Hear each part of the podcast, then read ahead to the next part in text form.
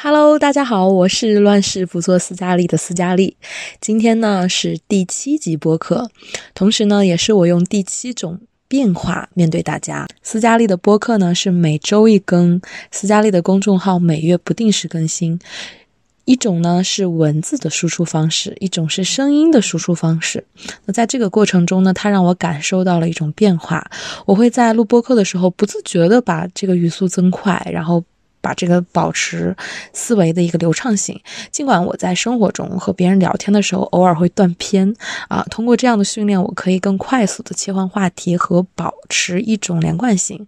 同时，每次剪播客的时候，我都会发现自己有非常多的语气助词，这说明我的脑子里边没东西啊，会用很多语气助词来掩盖自己的词穷。啊，今天的尝试呢，就是我会用变声器将自己的播客以嘉宾对话的方式去讨论一些问题，是熟悉的模式，对不对？就是呃两个人对话的方式去提取一些有效的内容。那我呢会一人分饰两个角色，在之后的播客中增加很多的职业啊、性格啊、人物特点的多样性啊。这些问题呢，我会从不同的角度去回答，同时呢自己去掌控自己的一个对话的一个节奏啊，以这种采访。和互动的方式，大家可以一起在评论区和我互动。有哪些是你认同的，或者是你不认同的，或者是我没有说到的观点，都可以一起加入。我会将新的观点整理，然后会在公众号进行梳理啊。那么接下来呢，有请我们的嘉宾思思和丽丽啊。Hello，我是主持人思思，第一次以男性的这种声音去面对大家，哦，我还是蛮激动的。接下来呢，我向大家介绍一下今天的嘉宾阿丽。啊，你这个声音好娘哦！大家好，我是嘉宾阿丽。嗯，阿丽呀，一会儿录起来，你尽量不要在我的观点里插嘴，不然剪起来的时候真的很麻烦的。你这么说也太好笑了吧？你只有一张嘴啊？你是认真的吗？好吧，好吧，好吧，不开玩笑了。我们切入正题，今天我们来聊聊你吧，阿丽。我整理了一些问题。那第一个问题就是你走了十九个国家，你之前有过移民的想法吗？如果可以移民的话，你会考虑哪个国家呢？嗯，这个问题曾经困扰过我，确实是这样的啊，因为很多的朋友会在我面前去彰显一些移民的好处，尤其是已经移民过去的人啊，让我有这个想法的，分别是有几个点哦。嗯，首先就是发达国家的福利政策，然后医疗啊、教育啊、食品安全啊，还有就是国外的护照的一个便利性啊，比如很多国家会免签啊，嗯，可是我纠结的时间并不久，因为我可以看到好处的另一面，也就是它的代价。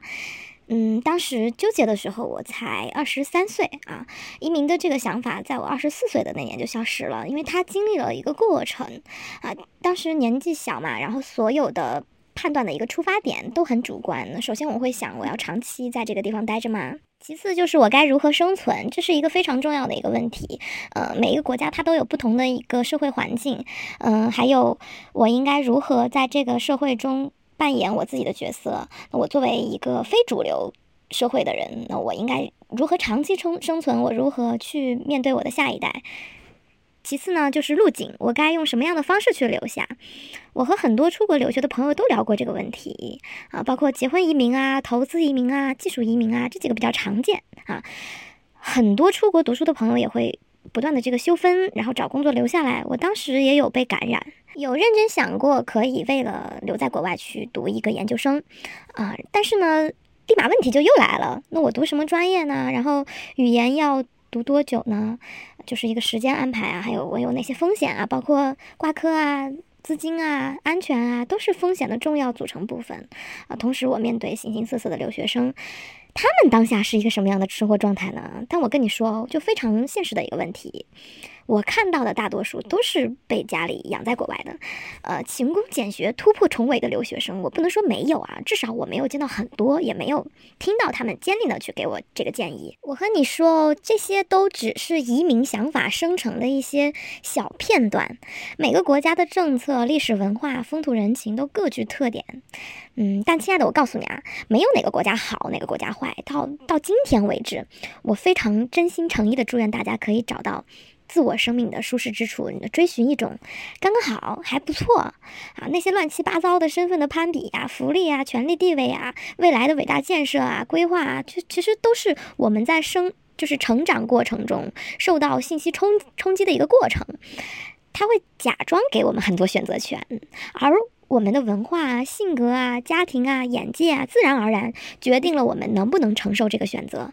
如果我们选择了能力之外的，只会让我们陷入无限的烦恼之中，在这焦虑中虚幻度日，啊。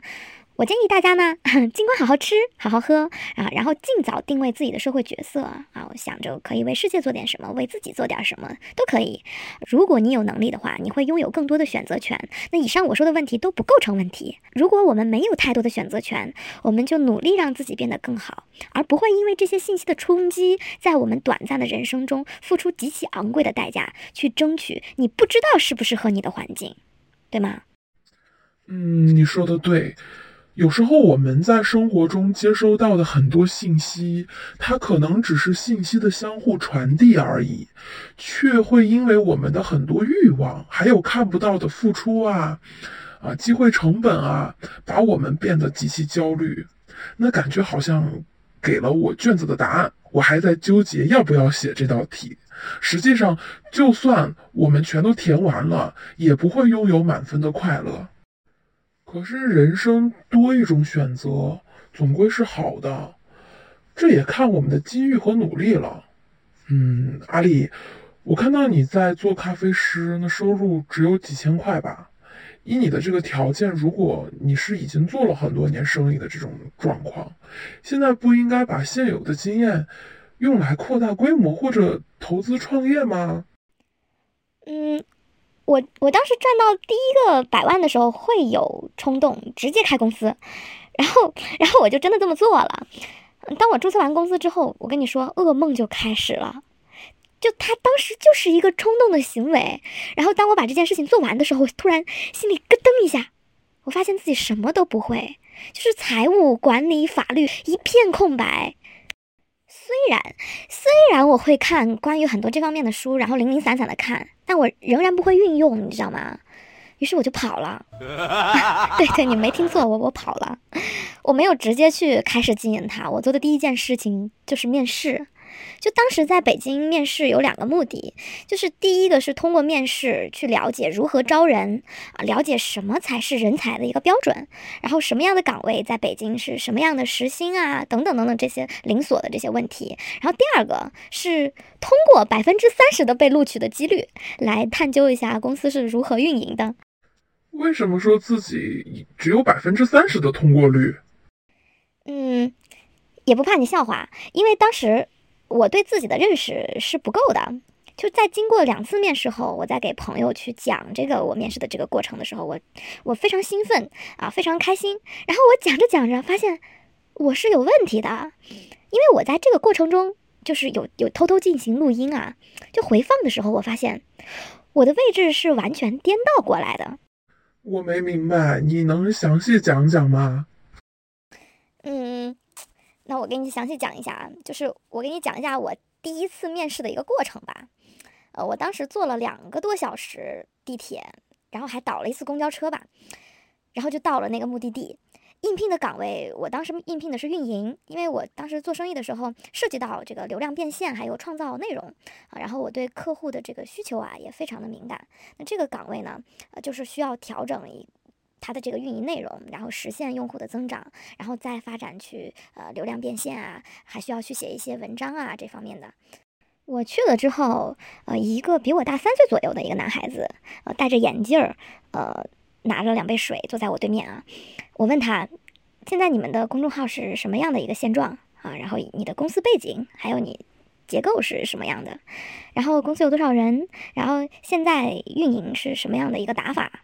你准备往哪个方向发展？等等，我现在回想起来，就他真的很好，就他大学毕业和好哥好哥们儿一起创业做的这个啊，呃，他耐心的回答了我的问题。现在回想起来，我当时做的非常过分啊，因为当他说完之后，我开始根据他给我的信息给他建议，这这是我前几年非常不成熟的做法，就是基于经验给他人建议。我当时有和他说，呃，流量变现可以看一下哪些公众号做的不错，呃，然后他也关注了那些公众号，然后呃，产品啊，还有内容的融合要考虑哪些方面，呃，然后包括他们的这个算法、用户定位还可以再精确一些，因为他们当时有限制文章的一个长度，然后就是给职场呃上下班路上看的这么一些文章。我说了一些可以变得更好的地方，但我没有说我可以为他们具体做什么。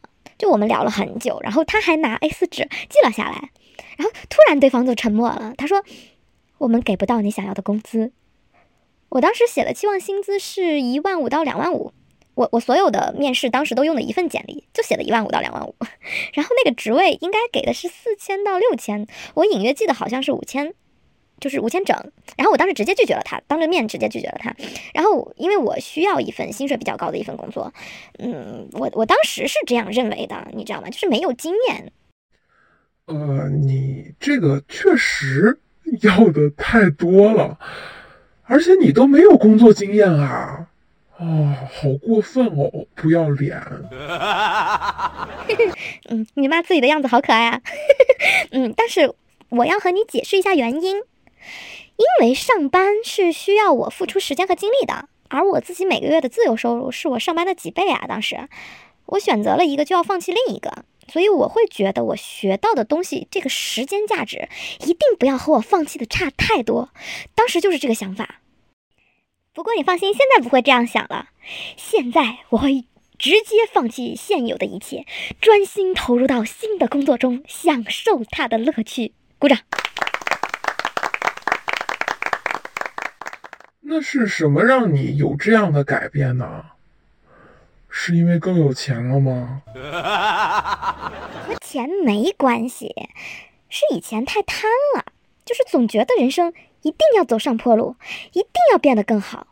然后后来心智成熟了，就知道人生是起起伏伏的。然后想要改变，不是第一时间去想我要得到什么，而是要先想我要放弃哪些。我和你想法相反哎，阿丽，我会觉得是你有过高收入，然后赚到过钱，所以你有这个自信去放弃些什么。你知道，如果我现在辞职了，换一份我喜欢，仅仅是因为我喜欢，我想去尝试的这么一份工作，对我的简历是有影响的，对我经验累积也是有影响的。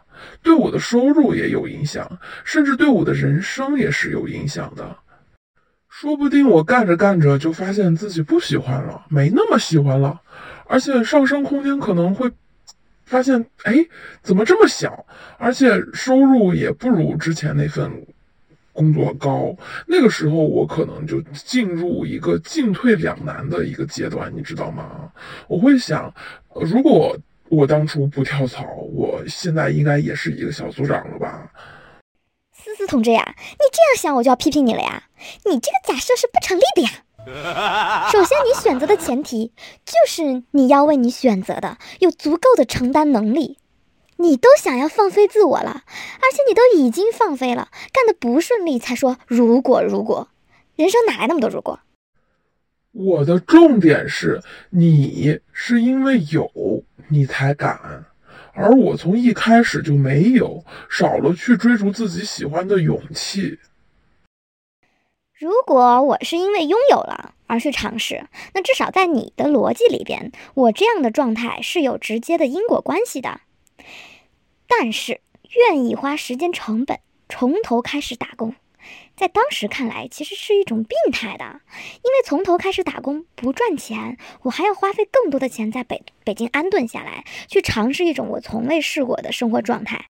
如果我当时选择继续在国外待着啊，或者是我回国了，直接去投资一些，然后买房，或者是干我想干的实体，现在看来，这其实也是一种病态的，你知道吗？因为当时太年轻了，我就算当时选择了那样的路，我现在可能也穷困潦倒了。